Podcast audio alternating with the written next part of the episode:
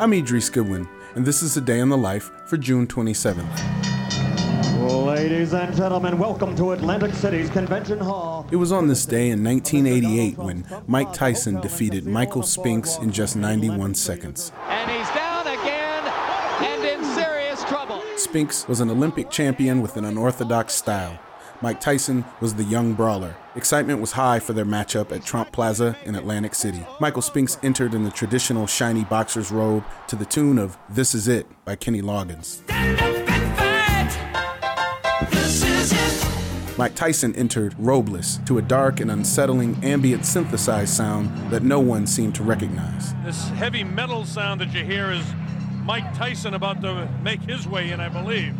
For years, the song was thought to be How to Destroy Angels by the noise band Coil, but recently it was discovered to actually be composed by a man named Tom Alonzo. Alonzo was an in house composer for the Trump Corporation. He produced a radio ad to promote the fight that was narrated by actor Gene Hackman. Standing in the ring where Mike Tyson and Michael Spinks will meet for the undisputed heavyweight championship. Towards the end, Alonzo brought in a dark, ambient sound. Unbeknownst to Alonzo, this section was looped and used for Tyson's entrance.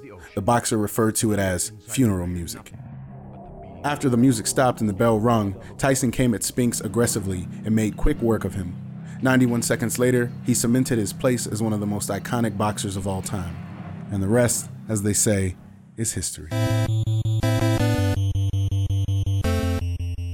A Day in the Life is a production of Critical Karaoke, brought to you by the Idea Space at Colorado College, exploring ideas through the visual arts. Also made possible by the generous support of the Bee Vradenburg Foundation, the Joseph Henry Edmondson Foundation, and Colorado College, fostering innovation in the humanities. Find out more at criticalkaraoke.com.